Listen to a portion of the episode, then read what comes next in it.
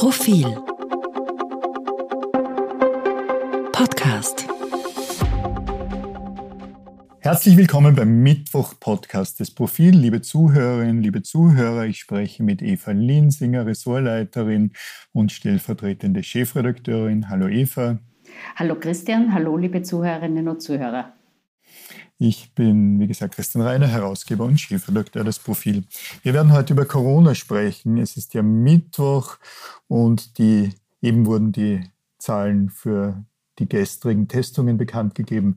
Weit über 6000 positive Fälle und die höchste Zahl im Jahr 2021. Ganz offensichtlich lief und läuft da einiges schief. Ganz offensichtlich läuft einiges schief und was ich daran besonders ärgerlich finde, dass quasi mit Anlauf etwas schief läuft. Man hat den Eindruck, es wiederholen sich die Fehler, die vergangenen Sommer, vergangenen Herbst begangen wurden. Österreich schlittert in die vierte Welle. Österreich hat nach wie vor eine im europäischen Vergleich sehr niedrige Impfquote. Die Impf Zahlen dümpeln auf einem sehr niedrigen Niveau dahin äh, und es scheint sich nicht wirklich etwas zu bewegen. Was glaubst du, wie kommen wir da raus? Ist die Regierung da gewillt und energisch genug, etwas zu unternehmen? Keinesfalls energisch genug. Die Journalistinnen und Journalisten waren da viel früher, sehr viel energischer, indem viele von uns gerade das Profil sehr früh gesagt hat, es wird eine quasi, bitte quasi Impfpflicht geben müssen.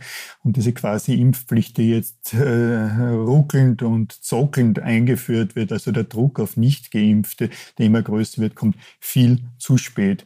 Die Angst dieser Regierung und man kann sie auch sagen der ehemaligen Regierung, weil immerhin der Bundeskanzler gewechselt hat, vor der Bevölkerung ist sehr groß. Mit einem gewissen Maß an Verständnis darf man der Regierung dabei ja begegnen. Es ist nicht so, dass international jetzt irgendwo abseits von obskuren Ländern es eine Impfpflicht gäbe, aber dennoch Österreich war da viel langsamer.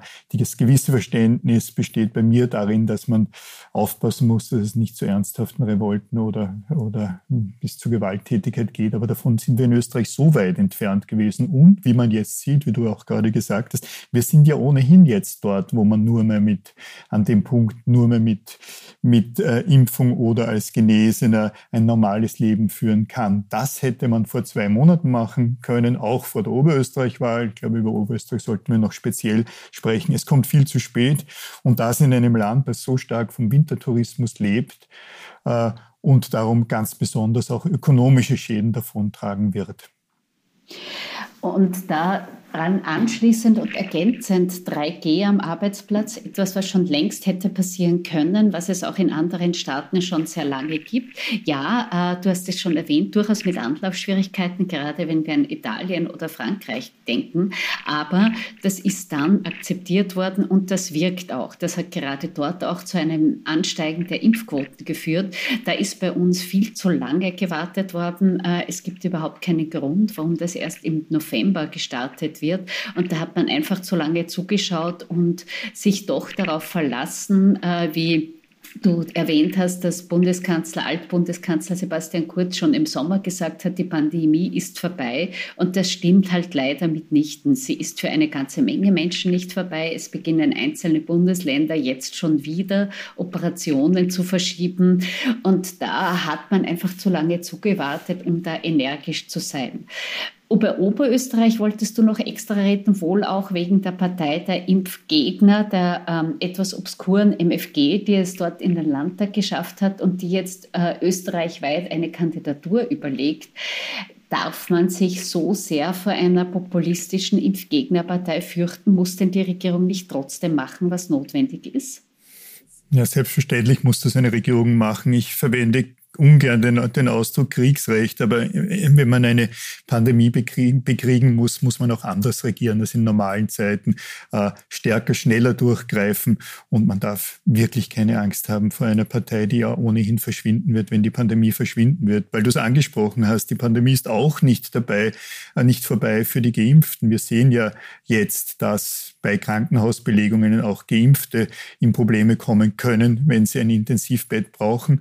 Wir sehen das Problem auch bei den Geimpften, bei den Impfdurchbrüchen. Und selbstverständlich sind diese Impfdurchbrüche bei weitem weniger gefährlich als eine Infektion für äh, Ungeimpfte, muss man immer wieder betonen. Aber ja, es sind alle davon betroffen. Es gäbe wesentlich weniger Impfdurchbrüche. Auch das muss man erklären, wenn es mehr Geimpfte gäbe, weil es weniger Ansteckungen gäbe. Oberösterreich für mich ist es ein bisschen eine Laborsituation und vielleicht extrapoliere ich da auch ein, ein wenig stark. In Oberösterreich eine besonders niedrige Impfquote. Ich bin mir jetzt nicht ganz sicher, ob es die niedrigste in Österreich ist, aber besonders niedrig. Und jetzt sind weit mehr als die Hälfte der Bezirke ausgestattet mit dem äh, wenig äh, schmeichelnden äh, Beinamen äh, ausreisepflichtig. Äh, wie weit das jetzt auch noch in Zusammenhang äh, steht mit einer Landesregierung, die aus ÖVP und FPÖ besteht und mit einem Landesparteichef Heimbuchner, der ja zwar nicht ganz auf der FPÖ-Linie äh, war, aber doch, das wage ich jetzt nicht zu behaupten, aber die Korrelation ist schon so groß, dass man vielleicht auch eine Kausalität, also einen Zusammenhang vermuten kann. Die FPÖ, die dort besonders stark ist, in der Regierung nämlich als, als Amtsführerin, um es mal ein bisschen leger auszudrücken. Also Zufall ist das für mich für mich sicherlich nicht. Aber wie gesagt, auch die Angst vor der FPÖ ist in, in Österreich bei der Regierung, bei Landesregierungen groß. Und wenn ich jetzt den oberösterreichischen Landeshauptmann Thomas Stelzer höre, der daran zweifelt, dass diese Aus Ausreisetestpflichten, ob die sinnvoll ist, also ob diese Aussage des Landeshauptmanns wiederum sinnvoll ist, das bezweifle ich nicht nur, sondern ich stelle es in Abrede. Ja, weil es äh, schon so ein, auch ein Muster, das wir aus dem vorigen Jahr kennen, äh, wiederholt. Damals haben schon einige Landeshauptleute darauf gedrängt, wollten dringend Schanigärten aufmachen, sahen überhaupt nicht ein, warum es einen Lockdown geben muss, wollten die Skipisten offen halten und das scheint sich gerade in Person von Thomas Stelzer ein bisschen zu wiederholen. Also die Lernkurve ist da schon erstaunlich flach. Was ich mich aber schon frage, ist, es gibt diese von dir beschriebene Angst äh, vor dem Zorn der Impfgegner, der Impfskeptiker, der Corona-Leugner. Ich habe aber schon den Eindruck, dass sich auch so etwas wie ein Zorn der Geimpften entwickelt, nämlich nach dem Motto, hallo, jetzt kriegt das bitte endlich einmal auf die Reihe. Wir haben unseren Teil dazu beigetragen. Wir wollen keine Einschränkungen mehr akzeptieren. Wir wollen so frei wie möglich leben. Ähm, warum sollen denn die Einschränkungen jetzt auch die Geimpften betreffen. Und ich frage mich manchmal, warum da die Regierung so viel weniger Angst vor deren Zorn hat.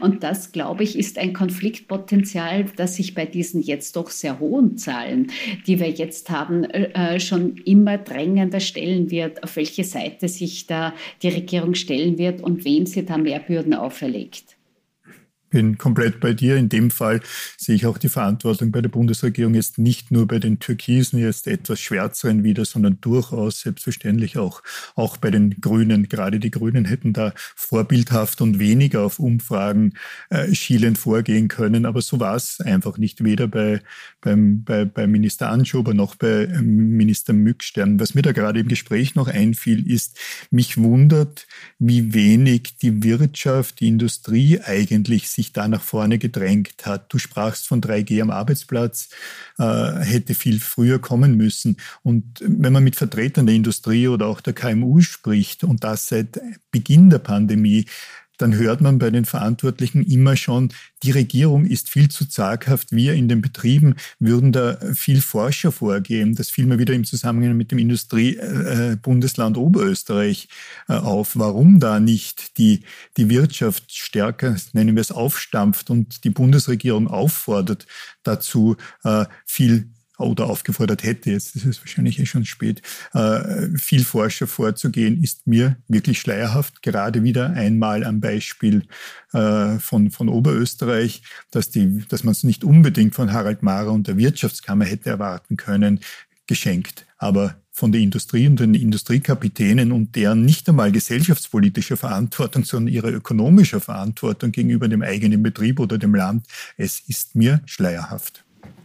Ja, und da merkt man schon ein Zusammenwirken, wo man sieht, dass das Corona-Management auf ganz vielen Ebenen versagt hat äh, und dass auf ganz vielen Ebenen zu wenig weitergeht. Es gibt einige Ausnahmen, aber so quer durch ähm, bis hin zu den Sportverbänden, die auch einfach hinnehmen, dass sich berühmte Sportlerinnen und Sportler nicht impfen lassen und äh, dazu auch noch hanebüchernen Unfug dazu verbreiten. Da merkt man schon ein Generalversagen und das wäre schon eine Aufgabe auch für den neuen Bundeskanzler Alexander Schallenberg, der jetzt wieder am Freitag zu einem Gipfel lädt, dieses Corona-Management auf eine neue Ebene zu stellen, um endlich auch von diesem Zickzack-Kurs wegzukommen, wo sich viele Leute berechtigterweise nicht mehr auskennen, denn sonst taumelt Österreich in eine noch viel größere vierte Welle und es passiert etwas, was wirklich niemand will, nämlich eine Art Semi-Lockdown oder ein Teil-Lockdown für die Ungeimpften. Und das kann, du hast es gerade angesprochen, allen voran ja die Wirtschaft gar nicht wollen. Genau, aber großartiges Beispiel von dir ist gerade die Sportverbände. Ständig bewirbt Österreich sich selbst als ein Land der Zivilgesellschaft und beschreibt die Zivilgesellschaft als Vereine, äh, gemeinnützige Gruppierungen und Sportverbände. Es gibt vermutlich kein Land der westlichen Welt und die östliche Welt, die ich jetzt da meine, nämlich DDR und Co. gibt es ja ohnehin nicht mehr. Also kein Land der westlichen Welt, wo die Sportverbände derart finanziell und auch politisch gestützt und unterstützt werden. Sporthilfe, ÖOC, IOC, jetzt die und so weiter und so fort. Und dort passiert gar nichts. Hier auch meine Kritik durchaus auch am Journalismus und am ORF. Wenn ich mir anhöre, mit wie viel Verständnis die Reporterinnen, in dem Fall nicht Reporter des ORF, über die bis vor kurzem Nichtimpfung unseres Tennisstars Team äh, berichtet haben, ohne jeden Ton der Kritik dazu und dann gestern so, na ja, jetzt hat er sich dann doch impfen lassen, weil er ja da Australien einreise. Also ehrlich gesagt erwarte ich dann auch etwas mehr Verantwortung von Journalistinnen und Journalisten, aber um darauf zurückzukommen, weil du es angesprochen hast, dass die Sportverbände da nicht viel früher Druck gemacht haben oder die Regierung auf die Sportverbände ist, ist einfach, ist einfach äh, eine kleine Schande. Sie merken, liebe Zuhörerinnen und Zuhörer, wir sind heute ein bisschen grantig.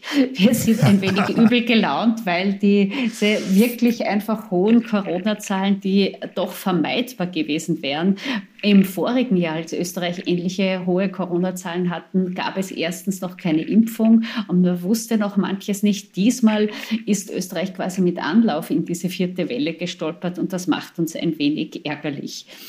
Wollen ich, noch? Ich, bleib, ich bleib noch mal bei den Sportverbänden, weil wir da so selten über Sport eigentlich spreche, sprechen. Aber ist das nicht gerade ein, ein, ein wirklich gutes Beispiel, vielleicht auch eine Idee für uns beim Profil, da, darüber mal eine gröbere Geschichte zu machen, wie wenig gesamtpolitische oder gesellschaftspolitische Verantwortung jene hochsubventionierten und immer noch in zwei Lager, vielleicht auch drei Lager mit dem Turnerbund, äh, äh, aufgespaltene Sportinfrastruktur, wie wenig gesamtgesellschaftspolitische Verantwortung da eigentlich da, dafür da ist, auch dafür, dass dort ja ständig politische äh, Funktionäre sitzen, Nationalratsabgeordnete, inklusive und bis zu Alpenvereinen und Naturfreunden, die zwar von sich behaupten, wie ÖMTC und ARBE, dass es keine politische Ausrichtung gibt, aber die es natürlich gibt, was man an den obersten Repräsentanten äh, äh, sieht. Also ich, ich denke, es wäre mal für uns eine gröbere Geschichte oder größere Geschichte, die wir auch print und, und, und online bearbeiten könnten, wie wenig Verantwortung da eigentlich übernommen wird,